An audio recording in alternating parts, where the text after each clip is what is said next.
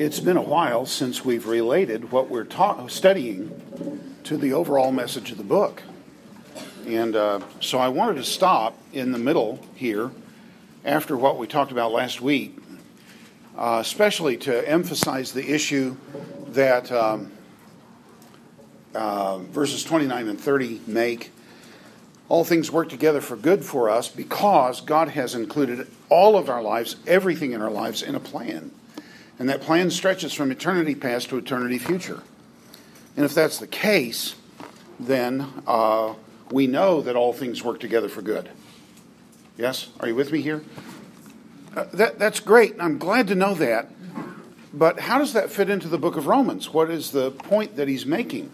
Well, in the larger uh, context of Romans 8 18 to 39, he's talking about suffering and the role of suffering in the Christian life. One of the odd things about, it's not terribly odd, but sort of odd, about Christian life is that we seem to think if, if we're at peace with God, then things ought to be pretty good. Yes? Like for Job. Like for Job. Yeah. Well, um, we assume that if we're if we're right with God and we're friends of God and we're children of God, He ought to give us good things. Yes.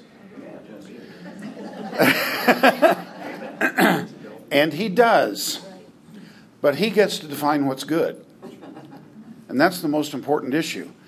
I, I remind you what we've said in the in even in recent weeks that we got into the problem of sin by refusing to accept God's definition of good. And as long as I want to define what good is, then I'm not going to be real happy with a lot of things that God's included in the plan. Are you with me here? Yeah. This isn't funny, but it's funny. Earlier this week, I saw on Facebook John MacArthur said, he was talking about Joel Osteen's book, Your Best Life Now. You know, all things should be good. and Mark MacArthur said, if you're living your best life now, you're probably on your way to hell. yeah. So, so, so all of this is about suffering that we're talking about in these in this relatively long passage, 18 to 39. But how does that fit into the larger message of the book of, of Romans? Well, I want to remind you about what Romans is aiming at. Uh, if you will, turn to Romans 14. It's important for us to keep these things before us because if I don't know what the book is about, then I don't know what any passage in the book means. Ultimately, I have a student who's writing a master's thesis and he's arguing a particular point, but while he takes the uh, small portions of the, of the book and tries to make his case on those small portions, his argument is of no value so far. I've just gotten his third installment of chapter 2. Okay. He's had to rewrite chapter 2 twice after the first because I don't even know what he thinks the book is about. And if I don't know what he thinks the book is about, I don't know whether his argument is valid or not because he's basing his, his argument on the absence of a particular idea. Well, I don't know if the author needed to mention it or not. Are you with me here? So if I don't know what the book is about, I really don't know what the passages of the book are about. So I've got to have this larger view of the book. In Romans 14, we come to the final of three major applicational sections in the book of Romans, and it goes from 14.1 to 15.13. Once we get to 15.14, Paul starts giving personal issues that uh, relate to his future travels and his plans to come to Rome and what he wants to do after that. And then chapter 16, greetings to people in Rome that uh, whose names he knows and wants to especially to mention. But the book comes to an end with 14.1 to 15.13. And if that's the case, I should add as well of the three applicational issues, this is the longest one. So if this is the longest one and the last one, And you don't just write, sit down and knock off a letter in the first century. We've said this how many times now you're getting weary enough hearing this. in the first century, it probably cost about $2,500 to write the book of Romans the first time, not to copy it, just to write the book the first time. So it's not like our experience of letter writing. Uh, you knock off a, a, a, letter and you go away and you come back and you write something else completely unrelated to what you were talking about before. They're planning these letters closely, carefully as they write. So if if the observations I've made are, are relevant to the issue of the purpose of the book, and they are, and here's why. All scripture is given by inspiration of God and is profitable for doctrine, chapters 1 to 11. Reproof, correction, chapters 12 to 14, 15. So the doctrine is written to help us understand why we should respond the way we should in chapters 12 to 15. Does this make sense? So I can't start at chapter 12. Look at chapter 12. What, what, what, what are the first words in chapter 12? Therefore. Therefore. that means something came, that means something came before. and I have to know what came before for the, for the exhortation to make my body a living sacrifice to be meaningful. Yes? Why should I make my body a living sacrifice? Because of the mercies of God that Paul has detailed in chapters 1 to 11. And until I understand the mercies of God, making my body a living sacrifice will not be significant. It may be something that I will reject because I don't understand that God did that sacrificially for me. And if I'm going to be like God, I'm going to be also sacrificial myself. Yes? Then he gives three ways of making your body a living sacrifice. But, but in between, he tells us we have to have our minds renewed. Yes? Well, what's going to renew my mind? Well, the doctrine. And a renewed mind is going to respond in three ways. Chapter 12, uh, 12 3 through, uh, how far does it go? 12 3 to, oy vey. 12 3 to 8, and then 12 8 to 12 9 to 13 10, and then 14 1 to 15 13. And he says in 14 1, do not accept um, uh, him who is weak in the, in the faith, receive, but not to, not to discuss doubtful things. And the doubtful things you have to understand. in the Old Testament, God told Israel where and how to go to the bathroom. Yes? What is the New Testament teaching on this? Nothing. uh, in, in, in, in the Old Testament, God had to tell Israel what they could eat and when. What is the New Testament teaching on that? Not much. Yeah, and the, yeah if, if you accept it with thanksgiving, everything is acceptable. The, the point then is that in the New Testament, we have a lot more things that God leaves us from in terms of just day to day practice, a lot more things that God leaves up to our discretion.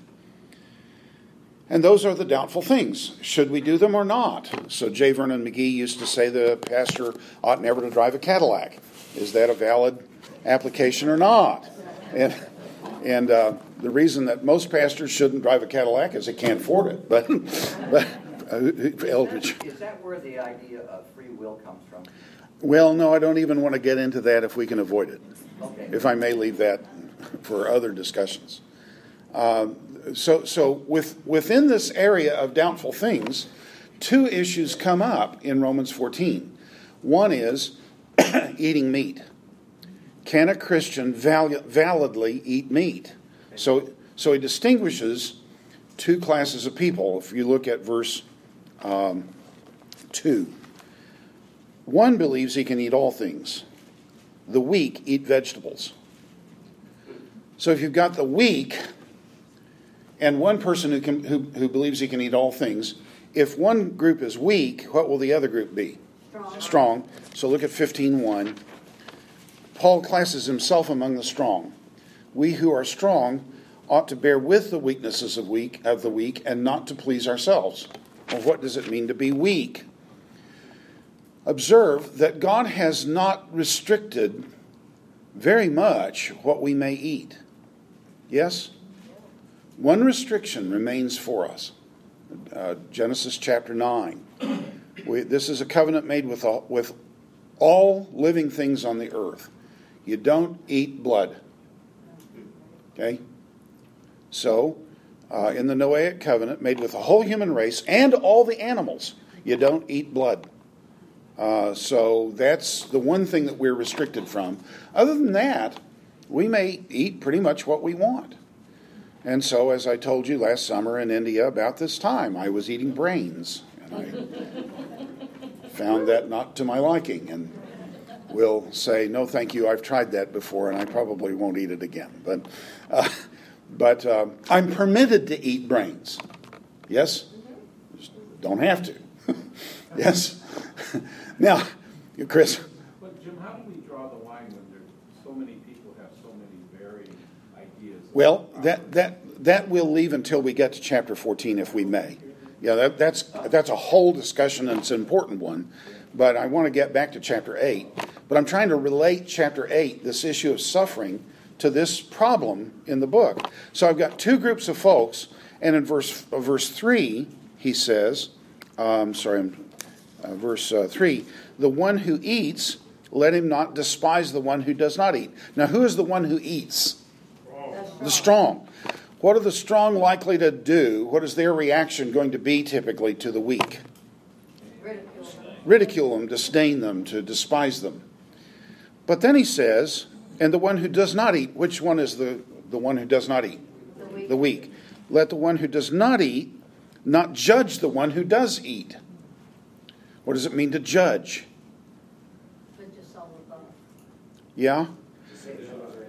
Yeah, you're in sin. How can you call yourself a Christian and eat meat? I want you to understand there's one other passage very similar to this in the New Testament, 1 Corinthians uh, 8, 9, and 10. And in, the, in that passage, the issue is not eating meat, it's about eating meat sacrificed to idols. This is just about eating meat. It's not a matter of whether it's been sacrificed to idols or not. So here, the only issue is how can you call yourself a Christian and eat meat? The word judge has been used since chapter 2 to mean to condemn.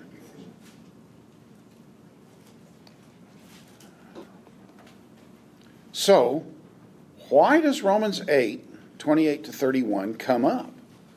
Uh, or 28 to 30 come up in a passage like this? Why does the book of Romans stop to talk about suffering?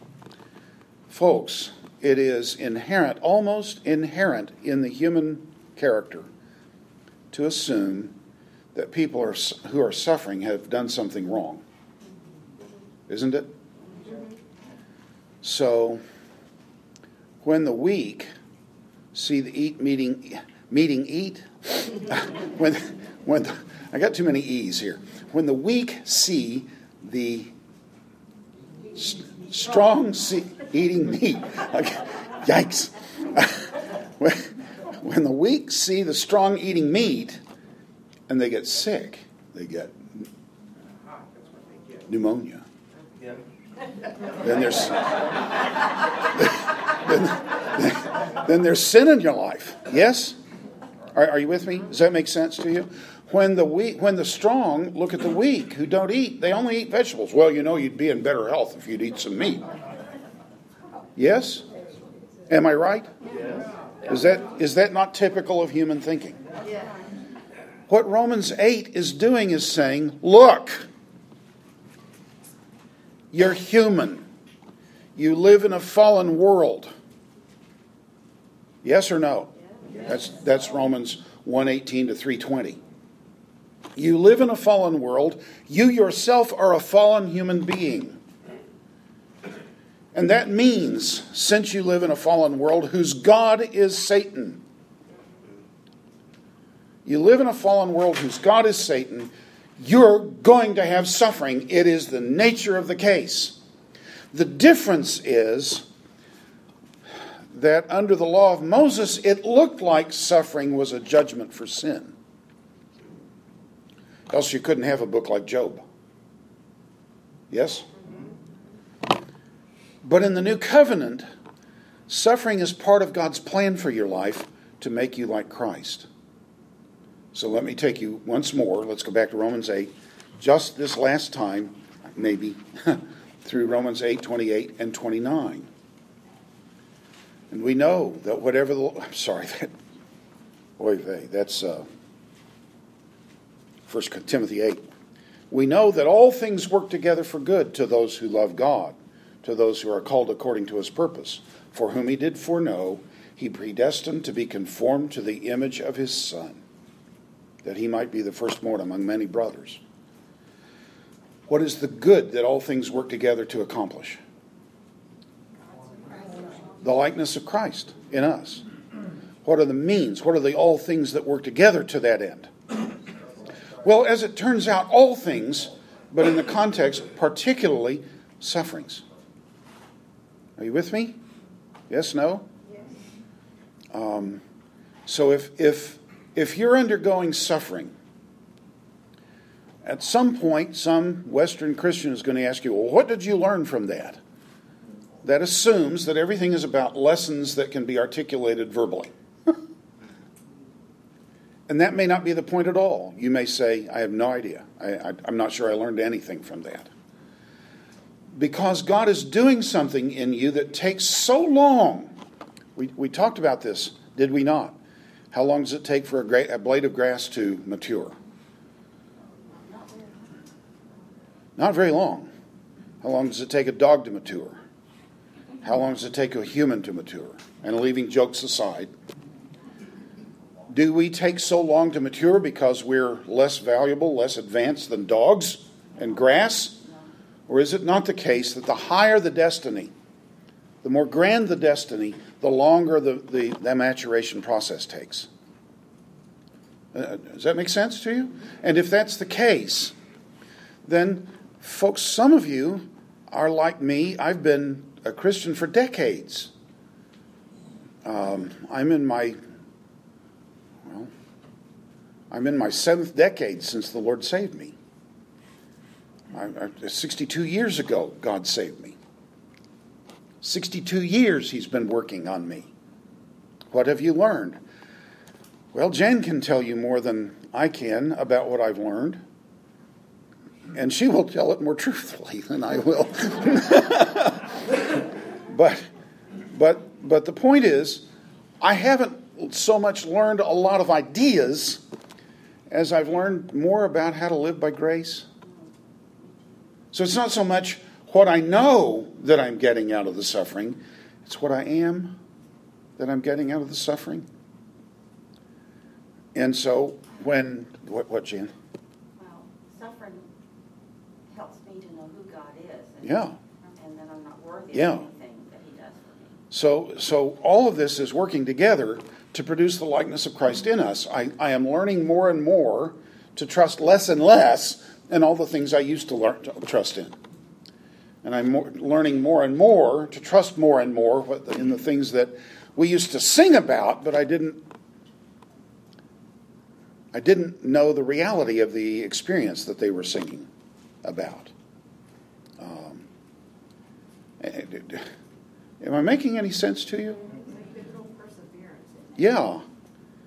So now, when the weak looks at the strong and he sees the strong suffering, does he chide him for eating meat in light of chapter 8? No. What's he say? I'm praying for you that the likeness of Christ will come in your life. When the, when the strong looks at the weak and he sees suffering, does he chide him for not eating meat? No, these are irrelevancies. Yes? They're fundamentally they fundamentally simply do not matter. And if they don't matter, then why bring them up? Except that you and I, thank God, value or get, gain the value of, this, of the distress in the churches at Rome the, the disorder, the disunity in the church at Rome. We get the value out of it by being able to learn about suffering from what they were going through. Yes or no? All right. So if that's the case, then I've got to start thinking about Romans 8:28 fundamentally differently. I mentioned to you a textbook I used in Memphis that gave a brain teaser for a lesson on uh, the, the role of context in the interpretation of a passage, of a verse. And this guy had decided he lost his job, and so he read Romans 8:28, and he thought, well, there it is. Uh, God works all things together for good to those who love Him, to those who are called according to His purpose. So that means that I should hold out for a better job because God's working for the good. But a better job may not be for the good. A better job may be for the worse. Because the better job may require more hours of you and you don't have time for your family. A better job may mean more money that will give you more options. Isn't it interesting that the most educated nation in the 20th century became the most vile nation in the 20th century? Are having is, is it the case that having privileges, uh, uh, uh, uh, resources, always is better? No, because when you have more resources, when you have more privileges, you also have more options for sin. The more educated you are, the more you can get into trouble. Yes? Now, I'm not saying don't get degrees and don't, don't do study, but don't honor it either. Um, you know how they describe the process of getting a doctorate, do you? It's learning more and more about less and less so that eventually you know everything there is to know about nothing. so, so if that's the case, you got to keep it all in perspective. I never knew less than right after I graduated with my doctorate. Scared me to death. They're going to give a doctorate to a guy who, I, who knows no more than I do?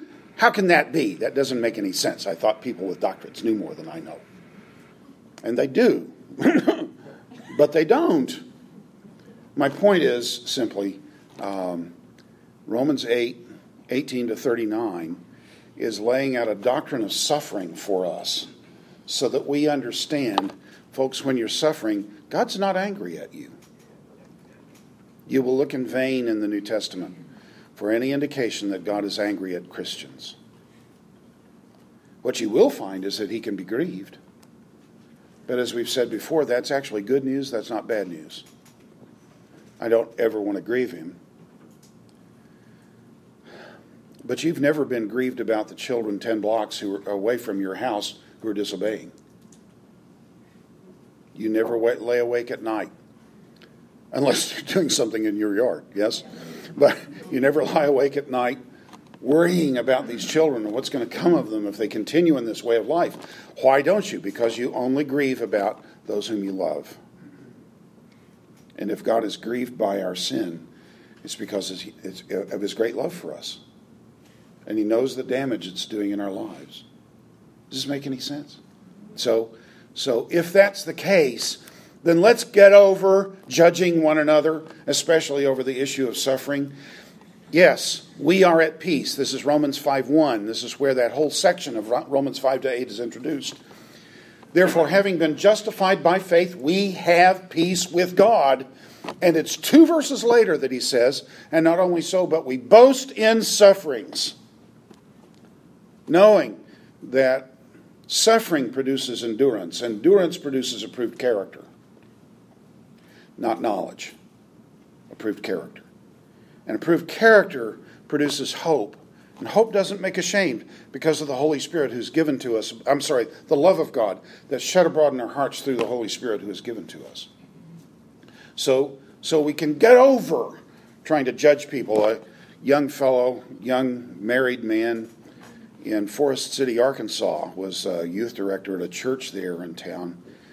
He died and some of the church members went to his wife and they said, Well, you know, he died because he didn't honor his father and mother.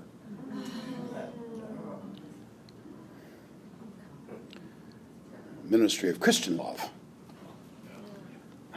Why, why do we do things like that? Because we think that we're earning good things from God and we get to define the good things.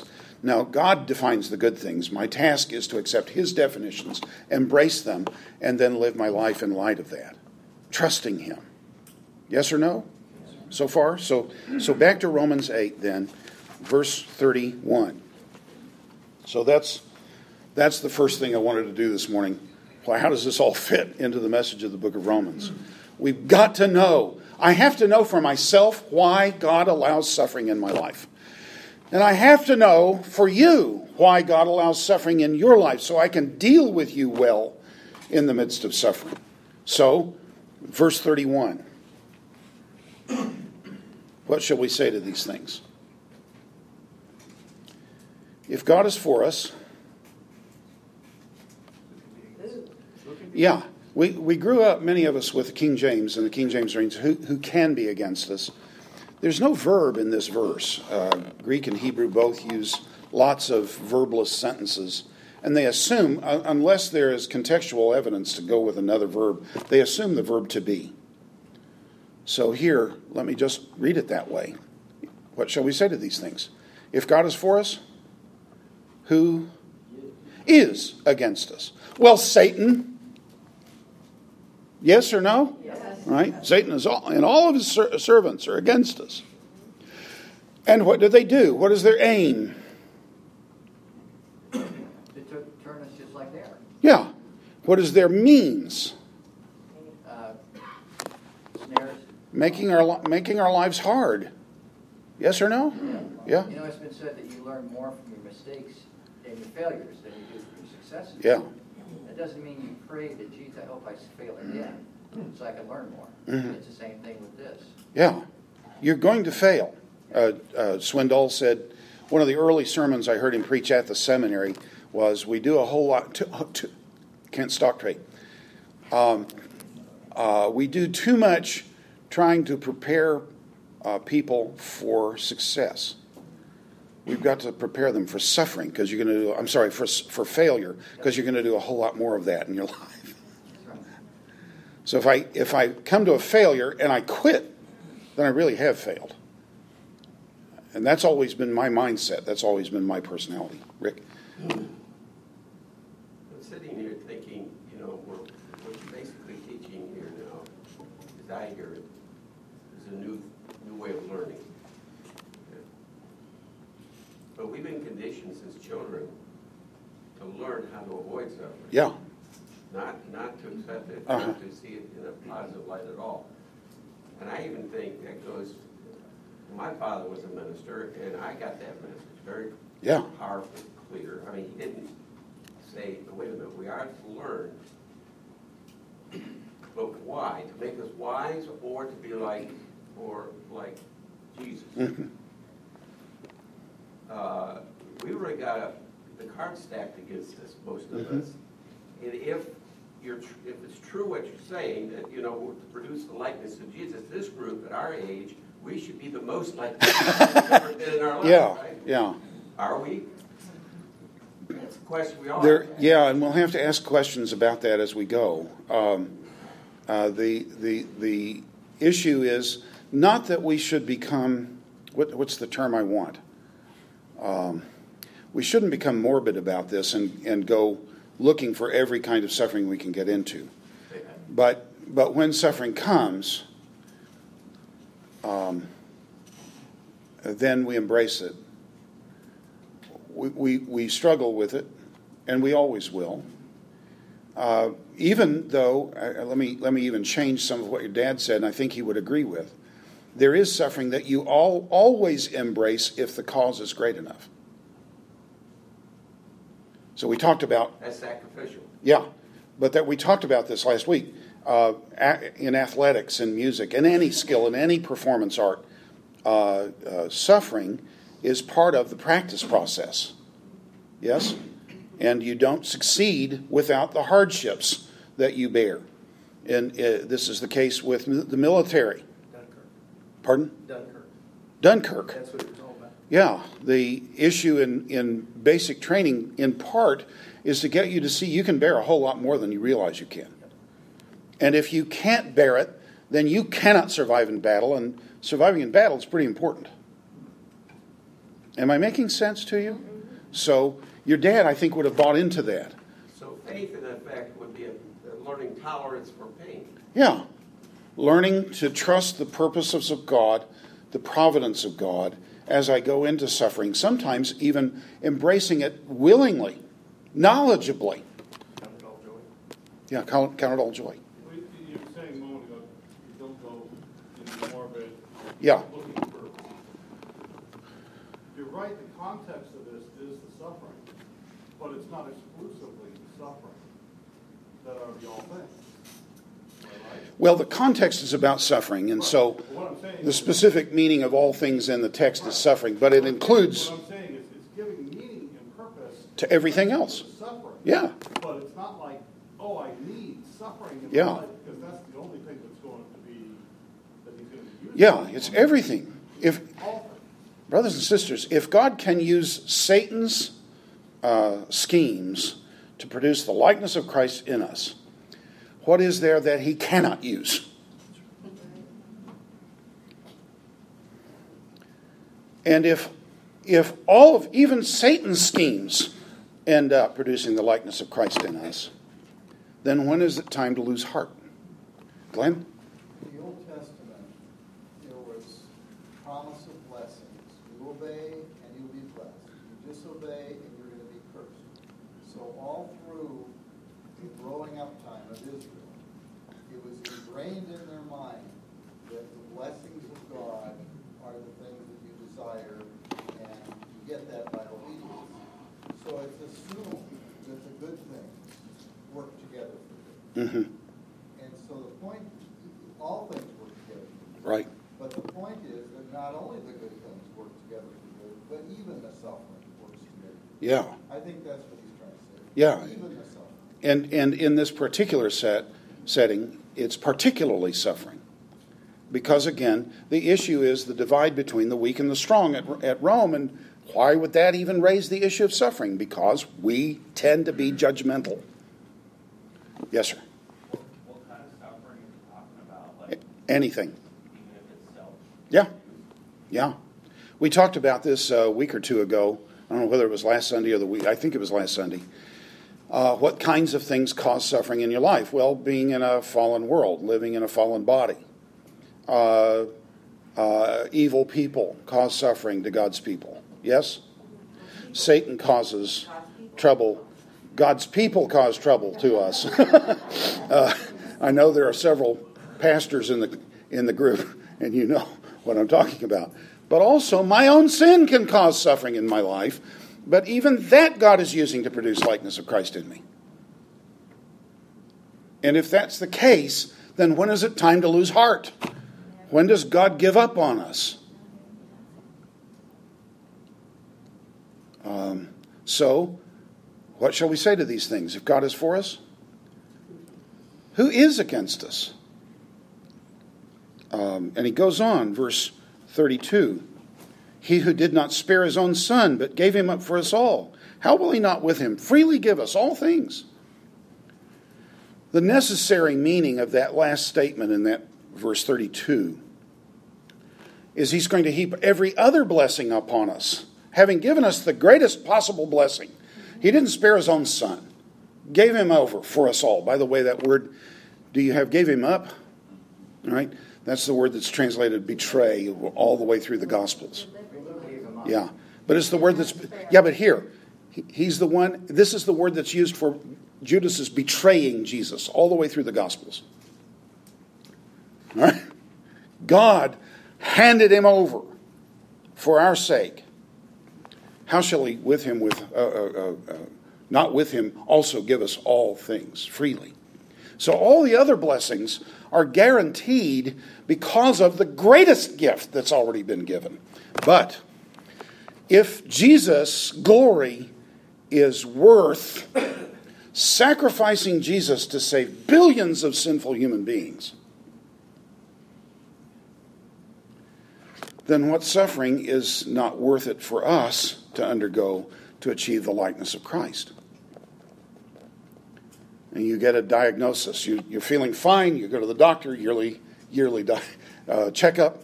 You, you walk in and he, he puts you through the tests, take the blood takes the blood, and you go out, and next day he calls and he says, Well, I hate to tell you this, but you got cancer, it's fourth stage, and you're in trouble. Even that is worth? Or worse than that, you've got a cancer, but it's a very slow acting cancer. The bad news is you're going to live 25, 30 years, but you're going to live in pain the rest of your life. Is that worth it? Turns out our passage is saying yes. Yes, sir. Doesn't God also at times, through some of the sufferings, direct us in life? Oh, yes. Oh, yeah, absolutely. You know, without question. So, so there are lots of things, there are lots of benefits that come from suffering that we don't really pay attention to. Uh, the, so, but what, what I've got to do is at least begin to think biblically, and this is a great passage to do it, to begin to think biblically about suffering. I got to get over this idea of, of saying, God, what's, what's wrong? What's happened? What, what did I do? Why, why am I having to undergo this? Why won't you heal this? As we've said, and, and maybe you're getting weary of these things that we repeat, but it seems important to me to say them and to repeat them. Folks, it's when there is no reason to trust that faith shines brightest, that God is, God is most glorified. When I have no reason to hold fast. Our, our son disappeared one night. Have I told you this? Uh, he it was at a track meet. He was, uh, how old was he? Seventh or eighth grade, as I recall. 12. And um, he was supposed to call when he got uh, through with the track meet, and that would have been around 5 or 5.15. Well, 6 came, and 6.30 and 7 came, and no call. That's worse, worrisome. We, we, his school was in a part of Memphis where there are crack houses right across from, uh, it was at Snowden. So there are crack houses in the area, and I thought, here's this young, blonde haired, blue eyed kid, uh, unaccounted for in that region of town. And I thought, dear me, what's going on? So I drove down to the school. This is before, of course, this was before uh, cell phones. So he he's 41 now. So the, so uh, I finally found a janitor, and, and he said, No, there's nobody here. He said, Everybody's gone home. I thought, Oh boy, what's happened? And he called the coach, and the coach came down. It was getting to be 8, 8.30, 9 o'clock. Coach said to me, I can't believe you're so calm. Well, I wasn't calm. I was I was hurting inside. Am I going to have to walk down? Memphis generally has the parking uh, for your homes on alleys, and so uh, I thought, am I going to have to go up and down alleys looking in trash bins for my son. And if I find him, what am I going to do? How am I going to handle this? I was quaking inside, but he said, I can't believe you're so calm. And I said, Well, either God's in control or he's not.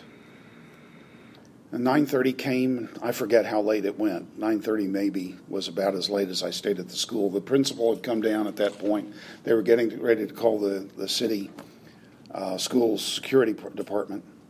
And I said, "Well, wait.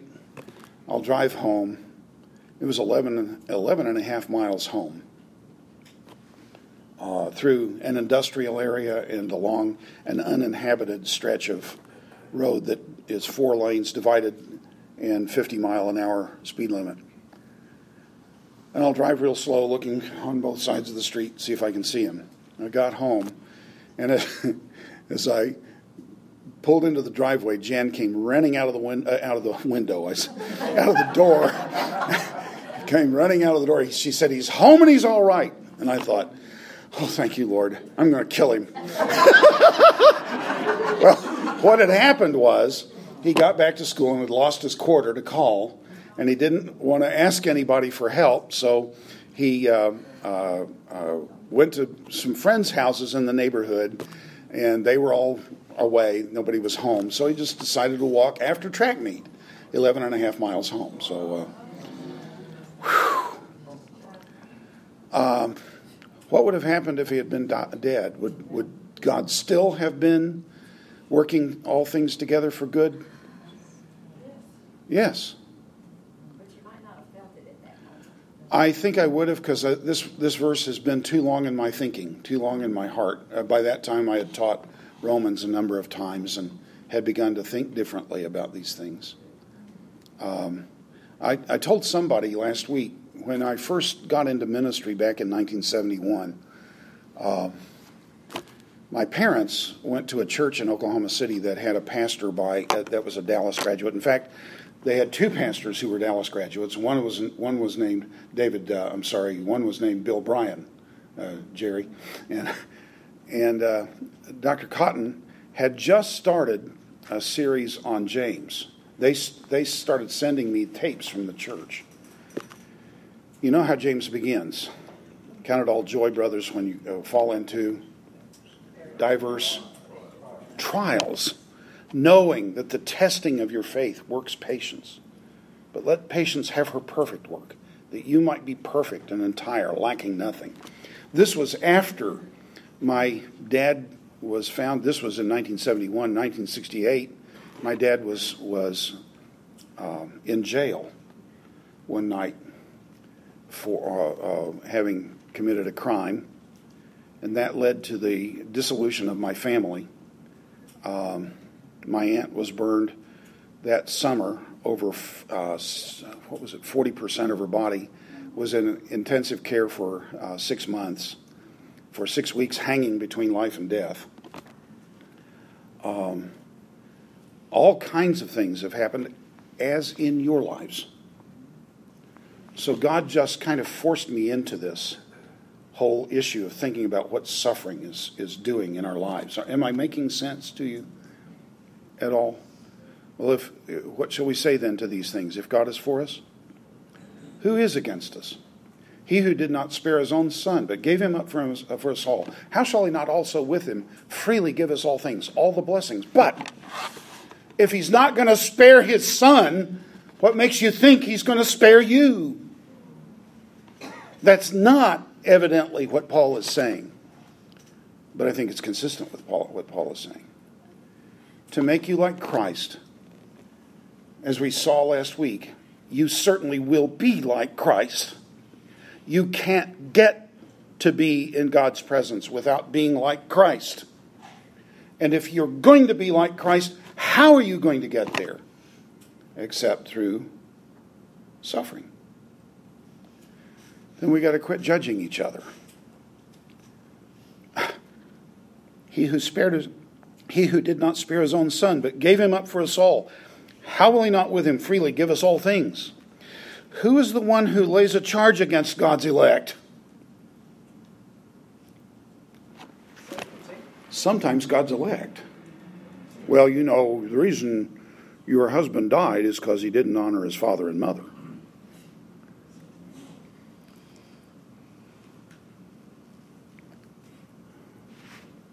Yes? Where, if, if Satan brings a charge against God, notice what kind of language are we using here? What kind of social setting would we be talking about? Bringing charges? Court. What role is Satan playing? Accuser. Accuser. He's the prosecutor. What role is God playing? The judge. When the judge has pronounced the verdict, and the prosecutor tells him he's wrong, what does the judge do with the prosecutor? Contempt of court and put in prison. Yes? Well, look there. Who will bring a charge against God's elect? God who justifies? God has already passed the verdict. And he has pronounced sentence. The verdict is you are righteous and you got life for it.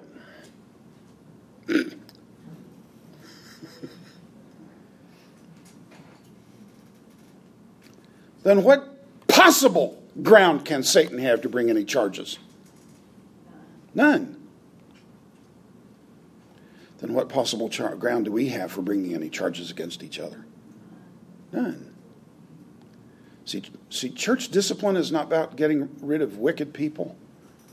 Church discipline is about restoration. The whole goal, folks, when you've got a member of your family who's wayward, what's the one thing you want? Have him back. Am I right?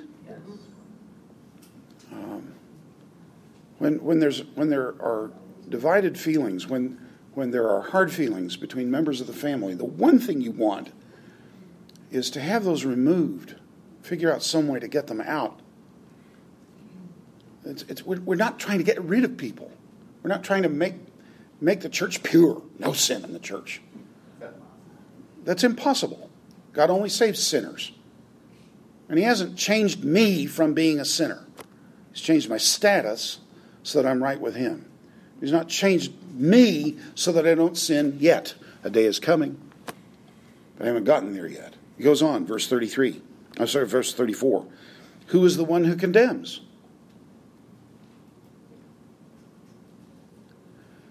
If God has already passed the verdict, who is the one who will condemn the people of God? Satan. But Jesus has a role in all this. What is Jesus' role? If Satan is the prosecutor and God is the judge, what role is Jesus playing? He's a defense attorney. and the defense attorney paid the penalty for our crimes.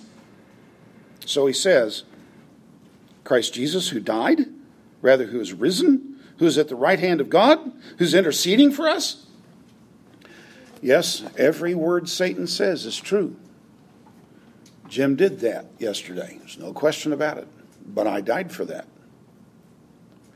So his charge is out of court, is out of, is out of order. Who, what, so you have in verse 35, what? Who? Who? Oh, you have who? Yeah. Oh, who? Okay. That's unfortunate. Should be what? this is one of the very few places where they really miss it often in the translations. What shall separate us from the love of Christ? And then he gives a list of not persons, but events. Yes? Yeah. So uh, I was on the platform at Evangel Baptist Church getting ready to preach on this passage one Sunday morning in an Evangel Baptist church in Memphis. At that time, if you were on the platform as the preacher, it was because the special music was, was, was going on, and that meant you had two to three minutes till you were speaking. Okay? And I thought there, I was going to preach on this passage what shall separate us from the love of God, of Christ? Shall tribulation or, or, or distress or persecution or famine or nakedness or, or danger or sword? And I thought there, sitting on the platform, a little late, why should a sword separate me from the love of Christ? Jen and I had a wonderful, rare privilege for us to go to, to uh, uh, meet in London one year. We went out to Stratford upon Avon uh, and we were walking down the street, you know, the old 16th century streets, and and there was a shop there that was selling all kinds of 16th century stuff, and um, one of them had a sword in the window. I ran from it because I thought sword might separate me from the love of Christ. Amen. Because I ran from that shop. I didn't go in it. Stayed clear of it. Amen. No, it didn't bother me at all. But, but, but that day, sitting on the platform at Evangel Baptist Church, I thought, why, why should a sword separate us from the love of Christ? And I didn't know the answer, but I now know it. Let me show you the answer. Here are the list of troubles. Okay? Let's talk about them. Um, tribulation is a word that occurs in Deuteronomy 28:52. Um, trouble occurs in Deuteronomy 28:53, and the two of them together occur in Deuteronomy 28:55 and 57. Persecution occurs in Leviticus 26:17 and 36.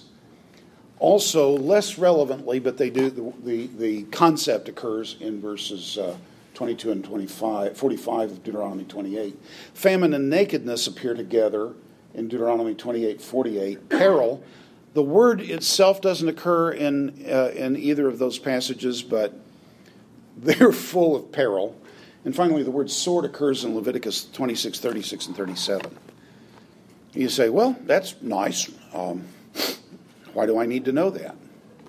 And the answer is this is a list of Old Covenant curses, what Glenn was talking about a while ago. Deuteronomy 28, Leviticus 26 are two critically important passages for the whole Old Testament. If you're reading the Old Testament, you don't understand Leviticus 26 and Deuteronomy 28, you won't understand the rest of the Old Testament. Um, when Israel is obedient, then they should, as Glenn observed, ex- experience the blessing of God, which means everything that's necessary for life and service. But even for godly people, God sometimes withholds the blessing to temper their faith, to strengthen it. Yes? So that David at times experienced defeat in his battles. We don't have much record of that because the point is to show David as the man after God's own heart. You see? But, the, but he still, and we know this from the Psalms, at times he experienced defeat in battles. So, the norm, though, according to the Mosaic covenant, is that if you are obedient, you will experience blessing. If you're disobedient, you will experience curse. And the curse is the evidence that you are separated from the love of God. Ultimately, the ultimate curse is that you will be driven from the land of Canaan and be dispersed among the nations. Uh, now, let me ask you a question. Do you know the name Nabal? What do you know about Nabal? He was a fool. Wife was Abigail. What'd you say, brother? No, that's uh, that's Naboth. This is Nabal. Uh, Nabal. Argued with the mule or the donkey. No, that's Balaam. They wouldn't give hospitality to David. Nabal was a very rich man living under the blessing of God, but a very wicked man. Jeremiah the prophet was wicked or righteous? Righteous. Where did he die? Egypt, under the curse of God. So even in the Old Testament, there's not a one to one correlation between obedience and blessing, disobedience and curse. It's more a national, it's more a, a group thing than it is an individual thing. So that, so that if the group, if the nation, if the community is by and large faithful to the covenant, then there's going to be more blessing and less curse. But if the community is by and large disobedient, then there's going to be curse and less blessing. And the righteous among the wicked will suffer along with the wicked. so, under the old covenant, it was the case. If you were disobedient and broke the covenant, finally God would you would be separated from the love of God. Yes, sir. Oh, I'm, I'm looking at the clock right here, and I need a question answered in context of what we're studying. You know, we're studying no condemnation, basically, we're saying no Mhm. condemnation. Yeah. No condemnation, Yeah. no condemnation. At peace with God. Okay. Uh, Give me some context to how, I think the bigger problem of, of judging is not, not by judging other people as much as it's judging ourselves. What is the context, what is Paul saying to the person who is struggling with self-condemnation? Ah. Uh, are you more righteous than God?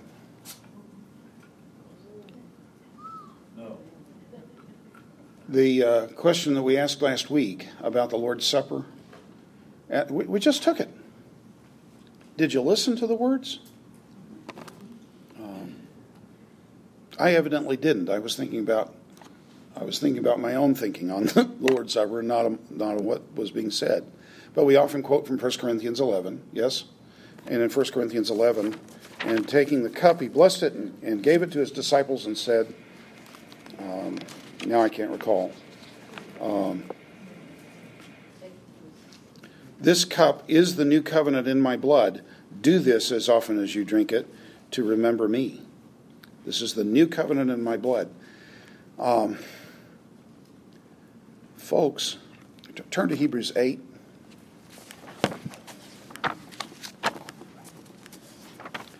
We didn't say this last Thursday night, but we're going to say it this Thursday night.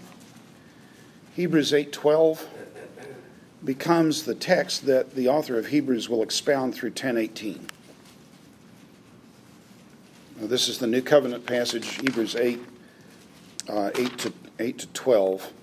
And he's giving in verses 10 to 12 the terms of the covenant. The fourth term of the covenant is because I will be you have I will be merciful to their iniquities and their sins I will remember no more.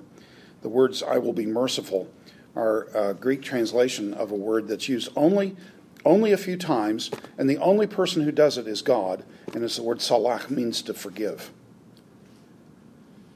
God, I will forgive their iniquities, and their sins I will remember no more.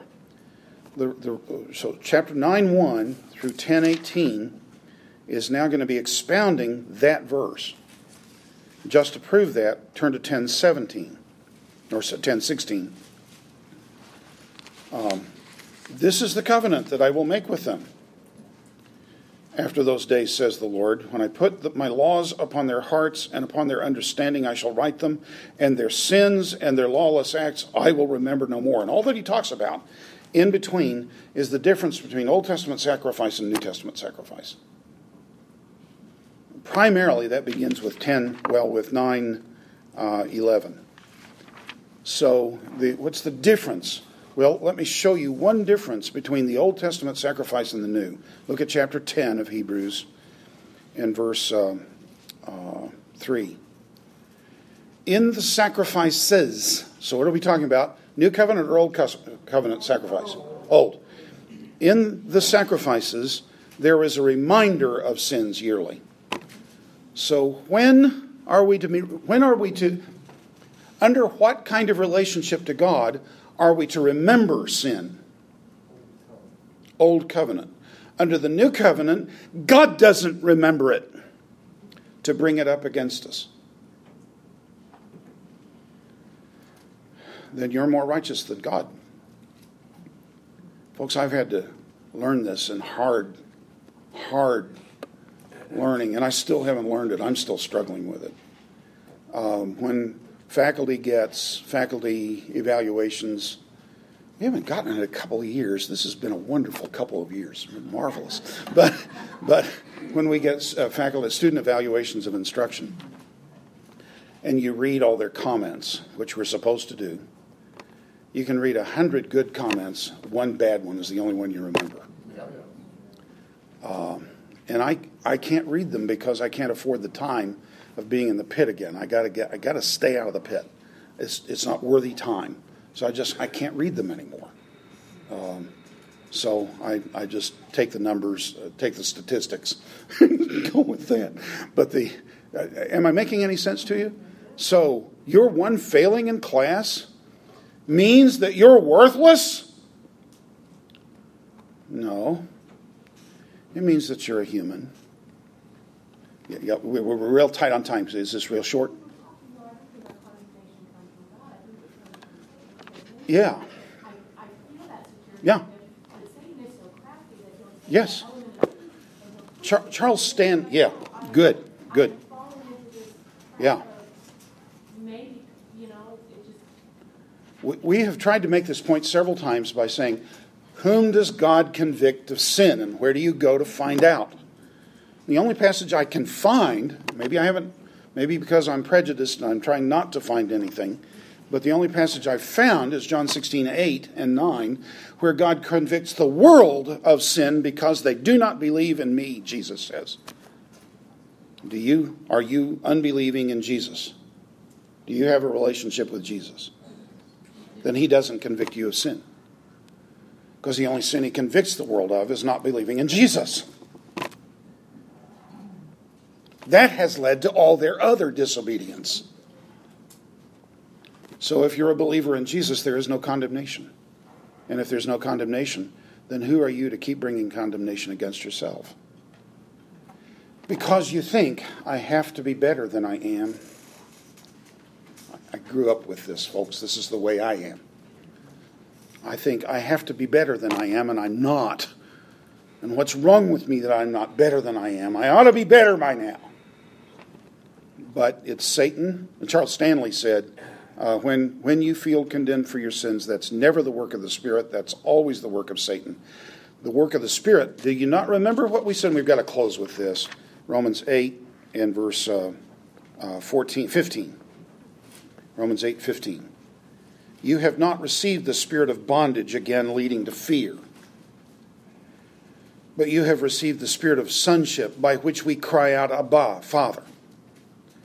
The Holy Spirit's task, uh, he goes on, the Spirit Himself testifies with our spirit that we are the children of God. His task is not to distance us from the Father, His task is to draw us to the Father. And when you feel distanced, that's not the Holy Spirit. That's Satan laying charges against God's elect. We'll have a whole lot more to say about this before we're done because we've got a verse coming up Romans 8, verse uh, 36, that puts verse 35 in a particular context. We'll talk about this next week, Lord willing. But we've got to come back to this issue of covenant curse and covenant blessing. Folks, let me, let me just sum up what we've said this morning. Paul said in Romans chapter 1, I'm not ashamed of the gospel, for it's the power of God to salvation to everyone who believes, to the Jew first and also to the Greek. Yes? It's the power of God to salvation.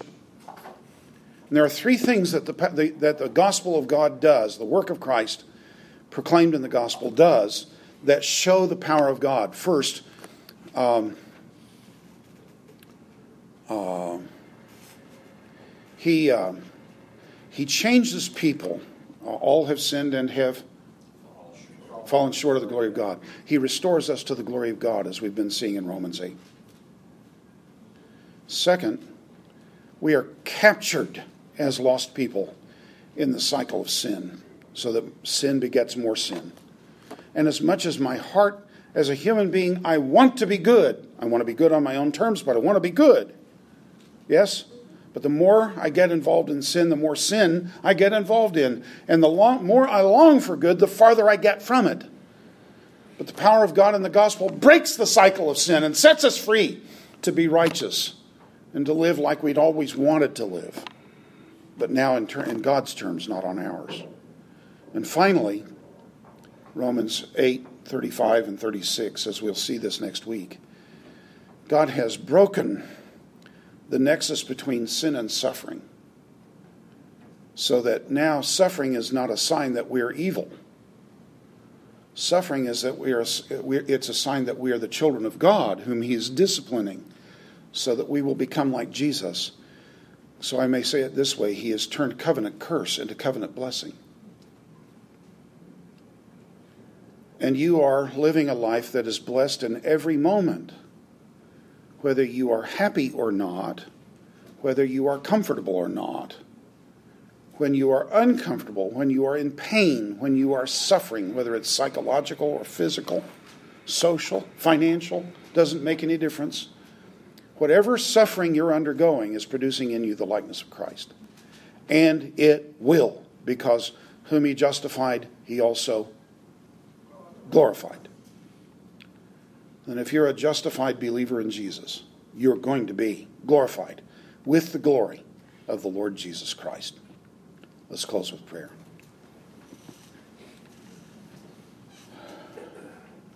How great are you, Father? How great is your sovereignty that can control even Satan? You can turn his evil schemes into our good. Grant us that we may live in that confidence, Father, and know that all things, in fact, work together for good to those who love God, to those who are called according to his purpose. And it's in Jesus' name that we pray. Amen. Amen.